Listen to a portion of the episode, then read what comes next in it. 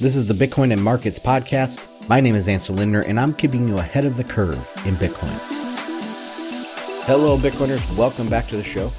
Another episode here for you today.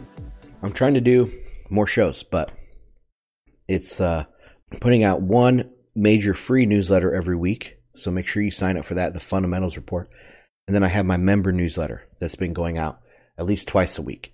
And then I do probably one or two podcasts a week. So some of those go to Patreon, some of those go to the public feed. You know, I'm trying to crank out as much content as I can.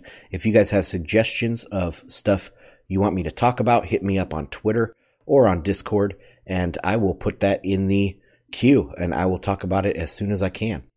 So today we're going to talk about some of the economic contagion still ravaging the world, obviously, from this uh, financial collapse that we're living through and the virus. So, of course, the virus didn't cause the collapse. The collapse was caused by the characteristics of the system. Um, it was just ready to collapse. I, for months before this, whole thing broke out, I'd been reporting that China was on the verge. China was on the verge, looking at some different default things. I mean, the banks were having problems. Um, there was very clear signs that China was in the beginning stages of a financial collapse. And then this, of course, happened. And I said right away that this is the start of the next financial crisis. And now it's spread around the world. Again, not because necessarily the virus spread around the world, but because the whole system is so interconnected and so based on debt that there's no way to save it once it starts going down. I mean, without the virus, we might have had a little bit more time or we might have gone down a little slower, not so fast like we did. It was the fastest decline from all time high ever uh, in the stock market. Um, and of course, all of the reactions from the Fed that, that followed that. But uh, we, it still would have happened. It just might have been in more slow motion. I tried in all of my reporting on this or my content on this, mostly newsletters. I haven't really talked about too much on the podcast, but um, it has always been centered around the economic part of this, the economic, sorry, the economic impacts and personal responsibility. Okay, so a prep list went out on my member newsletter. Um, and after a prep list was on there for several weeks, then I changed it over to how to maintain your health and how to maintain your preps. Make sure you rotate them out and stuff like that. And it's always been about personal responsibility um, because I do believe in self isolation, but not the boots on necks type of isolation or the type of quarantine. The best thing the government could have done to respond to this was slash, slash, cut, cut. They should have slashed regulation, slash taxes, cut back on everything, and let the market, let the frickin' free market roll, baby. And we would have been so much more prepared. Also, cutting back on censorship. I mean, this, some, I was watching this from late January. It's like the last week of January when I really got heavy into this virus stuff. The censorship was unbelievable. People started calling this thing the cerveza sickness or uh, you know, had a different name for it because when, if you would have said coronavirus, your YouTube videos would be instantly demonetized or taken down. Many of them were actually fully taken down and people were given strikes against their channels.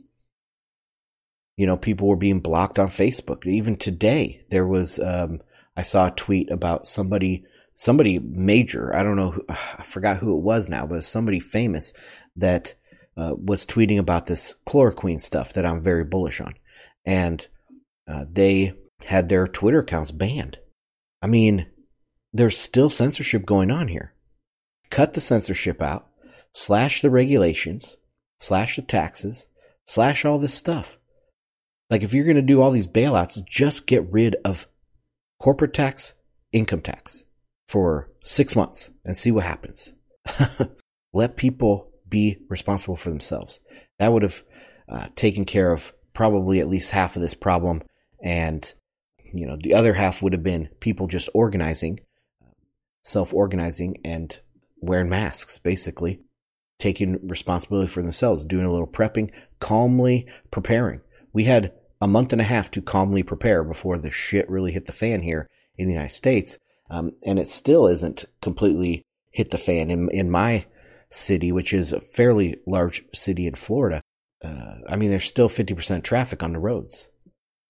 So it hasn't really hit everywhere.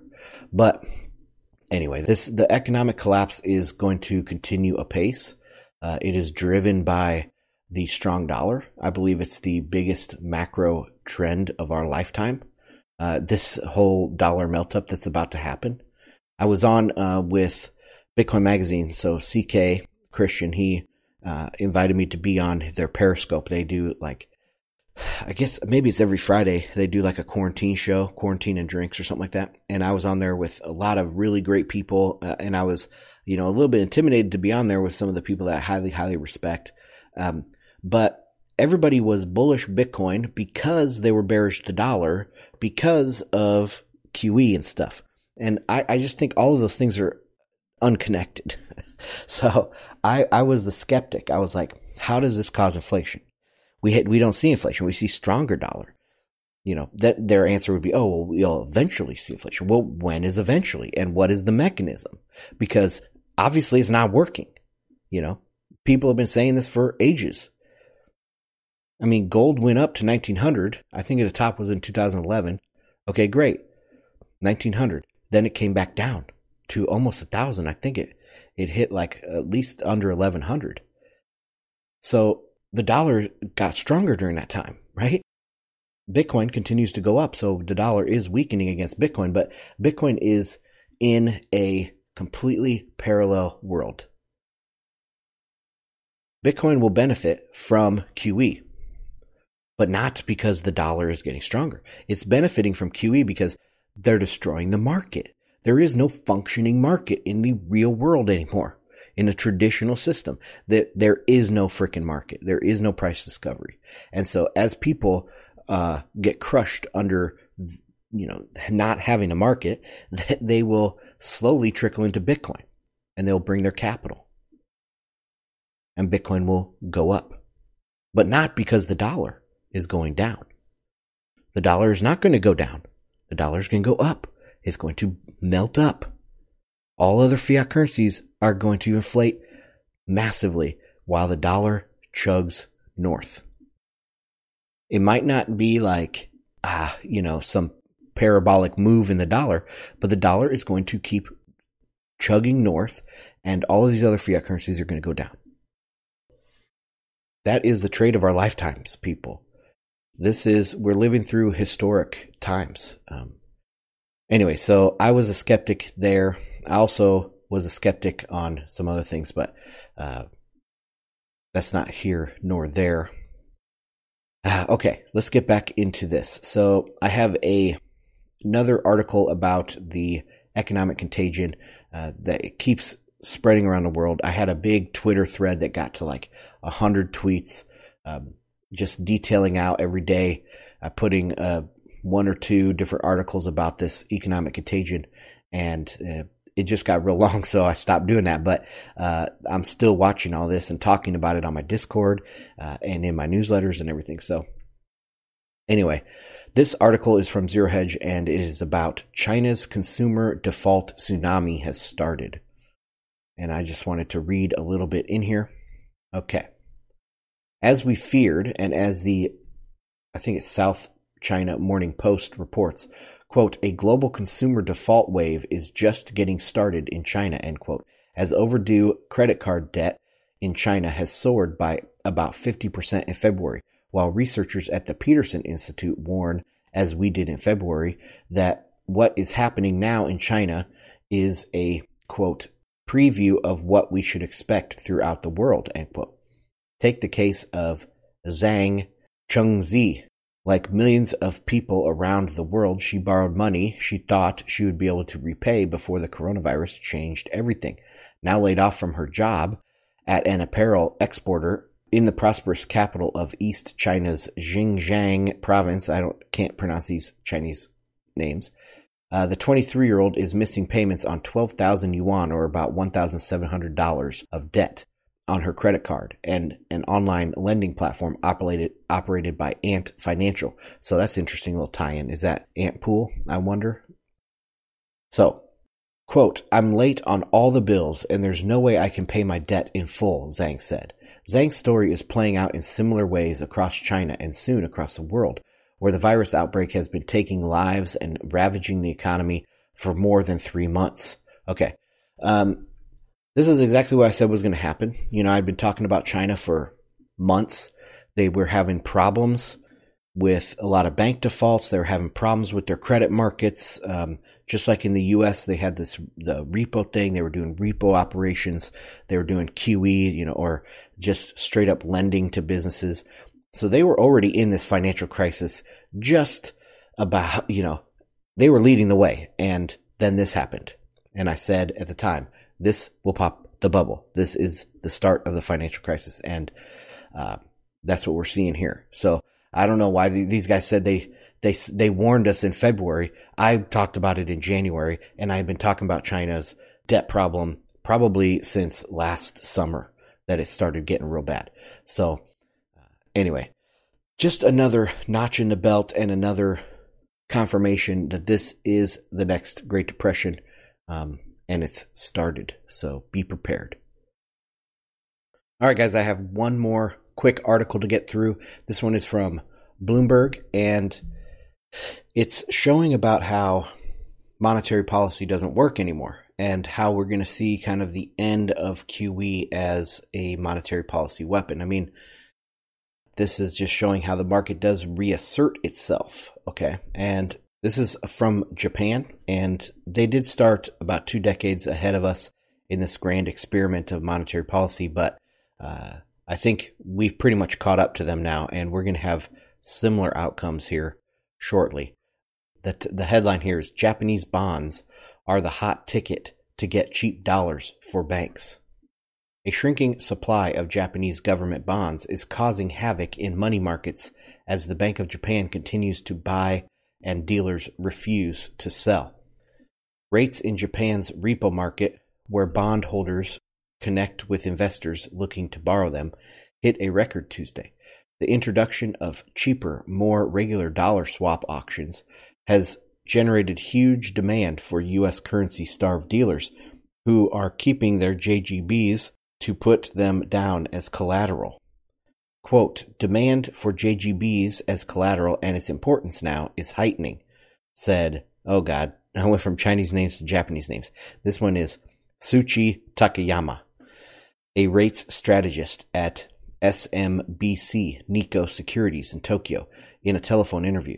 Quote, there is little incentive to sell to the BOJ because there are more effective ways to use the JGBs. The surge in demand comes at a time when the Bank of Japan is stepping up its own JGB purchases in its bid to provide liquidity to financial markets grappling with the worsening coronavirus outbreak. Net net, that means less supply available for Japanese banks who have so far tapped over $150 billion in ultra cheap dollar funding. Okay, so this is just saying that, you know, the demand f- is for dollars. They don't want the Japanese yen. They want dollars. And so they're using their JGBs to directly swap for dollars.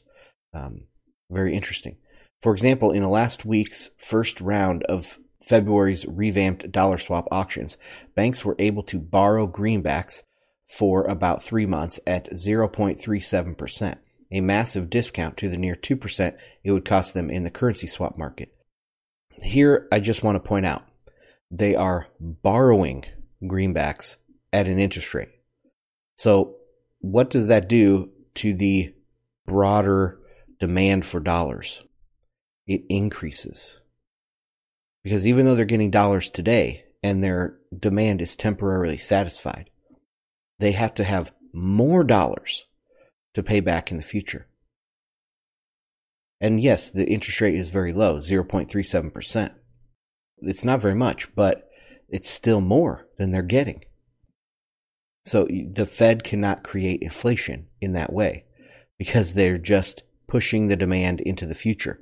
Like a shovel blade, they're pushing the demand and it's getting bigger in front of the shovel, but they keep pushing uh, because I think that's the way to stimulate the economy. Yeah. Anyway, let's see. Almost done here. The huge difference in available borrowing costs means JGB holders are loath to participate in the BOJ's bond purchases. Monday's operations across 5 to 10 year bonds saw the lowest offer to cover ratio on record. Other tenors also saw a sharp drop in the amount of bonds offered to sell. Quote, There is a risk that the BOJ offers may not get sufficient bids, said Takayama. Players are also wary of actively participating ahead of the fiscal year end on March 31st. So it's very interesting that this is a sign of how QE dies. QE has lost effectiveness now in Japan. And this kind of flew under the radar. This story was from the 25th, uh, and it didn't get much play. Of course, I'll link to these articles in the show notes. And that's going to do it, guys. Real quick episode for you. My name is Ansel Lindner. This is Bitcoin and Markets. Don't forget, listener support podcast. Go to patreon.com forward slash Bitcoin and Markets. You can support the show, become a full member for $5, or just support it for as little as a dollar a month. Thanks, guys. See you later.